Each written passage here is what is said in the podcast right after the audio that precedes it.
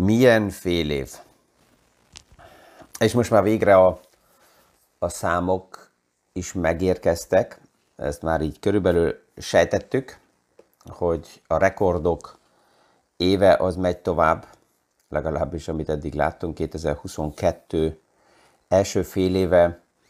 annyira gyenge volt a tőkepiacon, az eredmények oldaláról, mind amit um, ja, 50 éve nem láttunk. Mi is aktuális pénzpiaci témákról, összefüggésekről beszélgetünk. Gazdaságról érthetően János Zsoltal. Üdvözlünk mindenkit a mai PFS Kávézac podcaston. Habár ugye európai szempontból nézve, euróból nézve a világ valamennyivel enyhébb, mint hogyha csak a dollár szektort magában nézzük, dollár befektetőnek dollárban nézve, mert um, Európa szemszögéből nézve a dollár erősödése kompenzált abból a gyenge piacból, ami nemzetközileg megtörtént valamennyit. És itt um, a múlt héten egymás után kiálltak a kirakatba a nagy központi bankárok is. Itt két uh, idézet került a kezembe. Az egyik Janet Yellen, aki egy konferencián azt mondta, hogy Maja, tévedtünk az inflációval kapcsolatos kérdésekbe. Christine Lagarde a múlt héten, aki kiállt és azt mondta, hogy a drágulási sok az egy darabig még maradni fog a piacokban. És ez csak azért érdemes ezen elgondolkozni, mert központi bankárok, akik nem csak azért vannak ott, hogy szórakozzanak, hanem komolyan foglalkoznak a gazdasági összefüggésekkel, látják ezt a tehetetlenséget, és ez, ez a legnehezebb a központi bankok oldaláról, akár kimondani, bevallani, hogy egyes kamatlépéssel az aktuális infláció ellen nem nagyon tudnak semmit tenni. Mert azzal, hogy a kamatot emelik, ezzel az energiaellátás nem lesz jobb. Azzal, hogy kamatot emelnek, azzal a kínai globális beszállítási, beszállítási láncok problémáját nem oldják meg. Azzal, hogy kamatot emelnek, azzal a búzaellátás, gabonaellátás világszerte nem tudják megoldani. És ha az éveleje óta nézzük a számokat, akkor összességében több mint 80 kamat emelés volt különböző központi bank oldaláról. Tehát ez az, ami, ami mint, mint, mint tehetetlenségük a központi bankoknak látszik. Egy oldala van a kamatemelésen keresztül az inflációt esetleg korlátokba küldeni, az az, hogy annyira radikálisan és annyira erősen emelni a kamatot, hogy a kereslet csökkenjen vissza. Ezt látjuk az elmúlt fél évben, hogy a kereslet az megmaradt magas szinten, hogy mi, miért, az mindegy. A kínálat pedig az nem tudott abba a tempóba emelkedni, mint amit a kereslet megkövetelt volna, és ezért robbantak az árak. Na most, hogyha a keresletet akarják visszafolytani a központi bankok, akkor az azt jelenti, hogy tovább kell menjen a radikális kamatemelés, és itt kezd kialakulni egy olyan kép, hogy a központi bankok most már aktuálisan a kamatot nem addig fogják emelni, ameddig szükséges, hanem addig, amíg lehet. És e között nagy különbség, mert az azt jelenti, hogy addig emelik, amíg megvan fehér-feketén nekik tények oldaláról nézve, hogy infláció van, mert a eh, infláció, elnézést, eh, recesszió van, mert a recesszió vezet oda, hogy akkor a kereslet csökken vissza. De azért ezt is, ha végig gondoljuk, ha a kereslet visszacsökken az energia oldalról, mert annyira rossz helyzetben vannak az emberek és a gazdaság, akkor ez azt jelenti, hogy egy jó páron télen fáznak. Ha a kereslet a gabona oldalán visszacsökken, akkor az azt jelenti, hogy szociális feszültségek elő vannak készítve, mert akkor nagyon sokan éheznek. Um, tehát több, több nagyon kritikus uh, sztori van ebbe, hogy belehajtani a recesszióba a gazdaságot, és így a keresletet visszafogni. Um, jön az a kérdés is, hogy egyáltalán a központi bankok kell valamit csináljanak, hogyha nagyobb az infláció? Föltétlen nem. A kérdés persze az, hogy mit látnak, hogy meddig tart ez az infláció, és az a, az a szó, amit tavaly túl sokat strapált, főleg a Fed, a transitory, tehát hogyha tényleg átmeneti az infláció kérdés, akkor nem kellene semmit tegyenek. Um, és ha nem átmeneti, akkor is megnézni, hogy honnan jön, melyik oldalról jön az infláció kérdése. Ezekkel a hátterekkel az egyik ügyfélnek a fia feltette a kérdést, mert éppen most szeretné elkezdeni a portfóliót felépíteni, hogy ilyen, ilyen időben, ilyen környezetekben érdemes egyáltalán portfólió felépítéssel foglalkozni, és most elkezdeni? És már magában a kérdés azért jó, tehát alapjában jó, pozitívnak látom a kérdést, mert ez azt mutatja, hogy a piacban milyen a hangulat. És van ugye a CNN oldaláról kiadott Fear and Greed Index, a félelem és a kapzsiság index, amelyiket a Bank of America lefordít a Bull and Bear indexre, és azt a számot, amit pillanatnyilag lehet látni ebbe a Bull and Bear indexbe, ezt én eddig még nem láttam. Tehát most már 35 éve foglalkozom a tőkepiacsal, és olyan szint, hogy nulla bika legyen a piacokba, a hangulatban olyan még nem láttam. Tehát mindig volt 1, 2, 3, 4 százalék bika a piacba, és a Bank of America-nak ez az indexe arra épül fel, hogy ott, ahol a félelem van, a normális uh, CNN indexbe, ott a medvék vannak a Bank of America indexébe, és mikor nagyságrendileg olyan körülbelül uh, csak 0 és 20 százalék között van még bika a piacba, az már egy vételi jel, hogyha 0 és 20 százalék között lenne még medve a piacba, az egy eladási jel, ez, ez szerint, az index szerint. Na most visszatérve, az a az ügyfél, fiatal ügyfélhez, aki feltette a kérdés, hogy érdemes-e akkor most egyáltalán ezzel elkezdeni portfóliót felépíteni, az tisztán látható, hogy most érdemesebb, mint akár egy évvel ezelőtt. De akkor a hangulat olyan volt egy évvel ezelőtt, hogy ez a kérdés fel sem merült, és az aktuális helyzet mutatja azt, hogy egy portfólió felépítése eh, miért nem főtétlen máró hónapra történik meg, hanem ez egy folyamat a felépítés, és pont a kezdetben ezt egy pár héttel ezelőtt az egyik podcastnak témája volt, hogy melyik az a kritikus idő egy portfólió felépítésébe, és alapjában ugye a kezdete a portfóliónak. Az első három-négy év, mert ez alatt az idő alatt fontos, hogy meglegyen az a likvid tartalék is, A azért, hogyha elkezdtem belevásárolni, és van egy korrekció, akkor ne kelljen az investált pozíciókba belenyúljak, hanem legyen nem befektetett likviditás, amiből, ha kell, Eh, cash, azt ki tudom venni. A másik, hogy bele tudjak vásárolni a mélyebb árfolyamokba. És ez most is a helyzetben, tehát az a fiatal, aki ma kezdi el a portfóliót felépíteni, akkor is, hogyha még van esetleg a piacba egy visszacsökkenés, az az idő, amikor újra pozitívba fordul az ő portfóliója, sokkal közelebb van, mint annak, aki akár egy évvel vagy két évvel ezelőtt kezdte el. Akik a befektetésekben benne vannak már olyan 5 plusz év időszakban, ott azt lehet látni, hogy persze, hogy megvannak az egyes iparágoknak a nagyon erős kilengései, de ott még a mostani helyzetben is olyan pozíció, amelyik pozitív, és amelyikből, ha föltétlen, tervezetlenül mégis likviditásra lenne szükségem, ki tudok venni annélkül, hogy veszteségbe belenyúljak, azoknak a portfólióknak nagyobb részei vannak ilyen helyzetben. Hogy néz ki az az idő, amikor ilyen A negatív év előtt állnánk esetleg, és az első fél év annyira gyenge volt, mint amit 2022-ben most láttunk. A szezonalitás ugye már rég nem volt az asztalon, mert azért a szezonalitás normális esetben az évnek az elején az pozitív lenne. Ezzel is kezdődött az összvélemény 2021 végén és 22 elején, hogy a legtöbb elemző azt mondta, hogy ó, tehát azt lehetett mondani, hogy száz százalékban az volt a vélemény, hogy 2022-nek így az első fél éve, tehát mostanig, akár szeptemberig pozitív lesz, és azután lesz a kamat emelések miatt egy lehűlés a piacba. Na most ehhez képest teljesen más irányba ment a piac, meg volt az egyik legerősebb visszaesés az első fél évbe, és szezonalitás oldaláról nézve a második fél év alapjában az pozitív, tehát a piacok általában így június első hetétől, ha a statisztikákat nézzük meg az elmúlt évtizedekből, akkor fordulnak.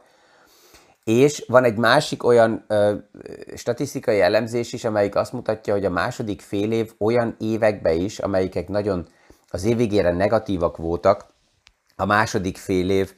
ilyen negatív években is egy erős rebounddal, tehát egy visszaemelkedéssel folytatódott. 1932-ben szűk 37% mínusz volt az első fél évben, és a második fél évben pedig 34% plusz, ami persze, hogy nem elég, hogy nullára kerüljön a piac, az év végén még mindig mínusz 15, de zárta le az évet. 1940-ben az első fél év mínusz 20%, a második fél év plusz 6, a végén itt is mínusz 15. 1962-ben mínusz 22-vel az első fél év, plusz 13-mal a második, az év végén szűk mínusz 12. És 1970, ezt eddig nem is tudtam, az én születési évem, ott az első fél év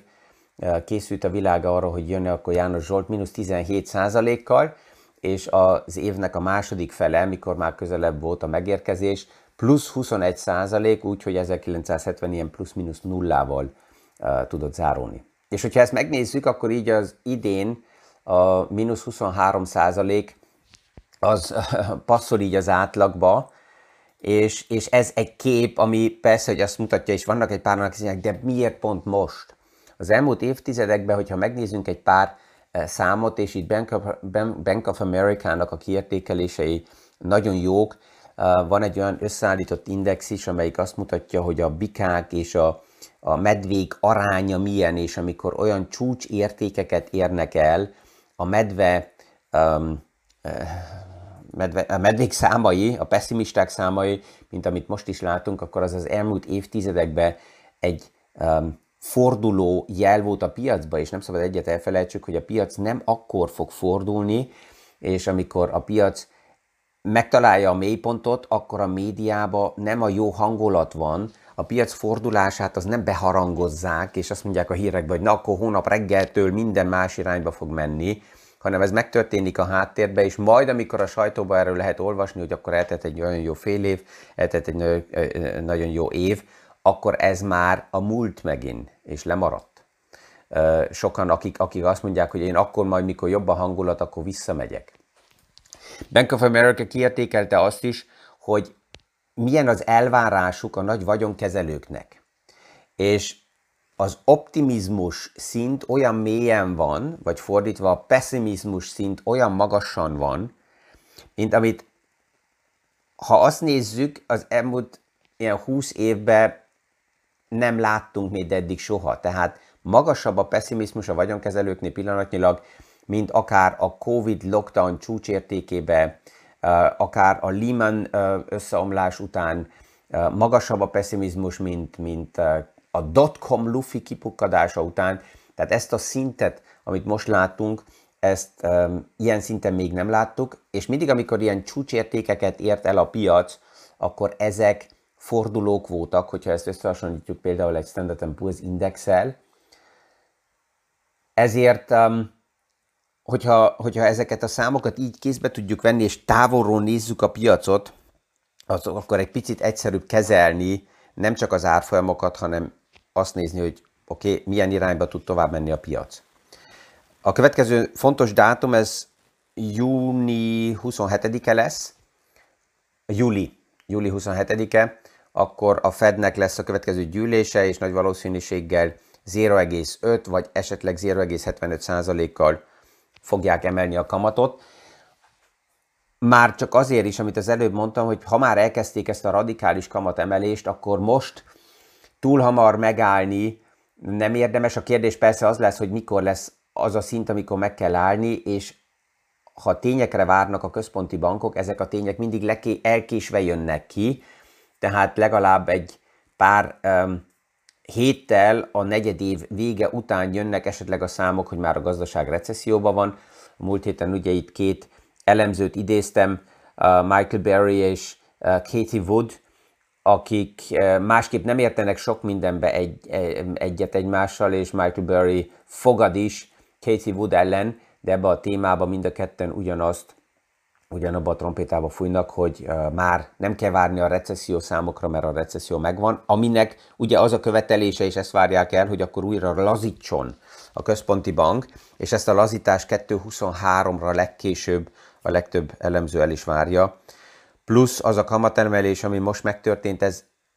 összesöndítve eddigi kamatemelésekkel az egyik legradikálisabb, mert a mélyponttól mostanig csak a dollár ö, ö, szektorba ötszörösére emelkedett a kamat, ami abszolút számokban nem nagy, de ez az emelkedési dinamika az ötszörösére, ez radikális a gazdaságnak. Ha megnézzük,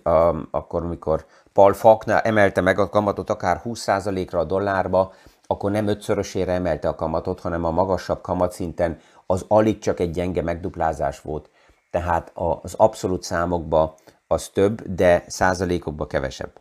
És a, a UBS-nek az elemzőjei most már oda kerülnek, hogy nem arra számítanak, hogy egy stagfláció fog jönni. Mi a stagfláció? Az az jelenti, hogy magas az infláció, és emellett stagnál a gazdaság, tehát recesszióban vagyunk, hanem ők most átnevezik, és van egy következő definíció, ami azt jelenti, hogy slowfláció, ami azt jelenti, hogy lehűl a gazdaság, nem nő azzal a dinamikával, de mellette megmarad az infláció, és um, ez az új 2% az a nagy valószínűséggel a 3-4% lesz. Tehát ha visszahallgatunk egy évvel vagy két évvel ezelőtti videókba, podcastokba, akkor már ott beszélgettünk arról, hogy a központi bankok megváltoztatják a, a, a kifejezéseket és a, a, a definíciót, hogy mit jelent nekik az infláció, forgatják, és ugye abból a rövid kétszázalékos infláció mérésből már egy jó ideje kimentek a központi bankok a hosszú távú átlaginflációra. És mivel, mivel az infláció nagyon sokáig nagyon alacsony volt, ez a csúcs, amit most látunk, ez az átlagban még mindig nagyon jó belepasszol, tehát így körülbelül a 3-4 százalékot közelíthetik meg a központi bankok, hogy ezt kezdik normalizálni, hogy ez legyen, és van egy, a, a, a, vannak egy páran, akik azt mondják, hogy őrült János Zsolt, honnan jöjjön az infláció csökkenés. Van egy tény, ami, amire megint egy pár elemző már felhívta a figyelmet, hogy a raktárok olyan erősen teli vannak áruval, mert a Covid lockdown után a nagy globális cégek annyira megtöltötték a raktárokat áruval. Ez is oda vezetett ugye, hogy a beszállítási láncok problémái erősödtek, mert sokkal többet kellett árut beszállítani, mint amennyi a normális keresletet fedezte volna, és ezzel a raktárok pillanatnyilag olyan magas szinten vannak áruval teli, mint 2001 óta ezt nem láttuk. A raktárokba tartani az árut, ez nem érdeke a vállalatoknak, ezeket ki kell haigálni, és már a múlt héten jelentek olyan olyan uh, hírek meg, hogy főleg az amerikai piacban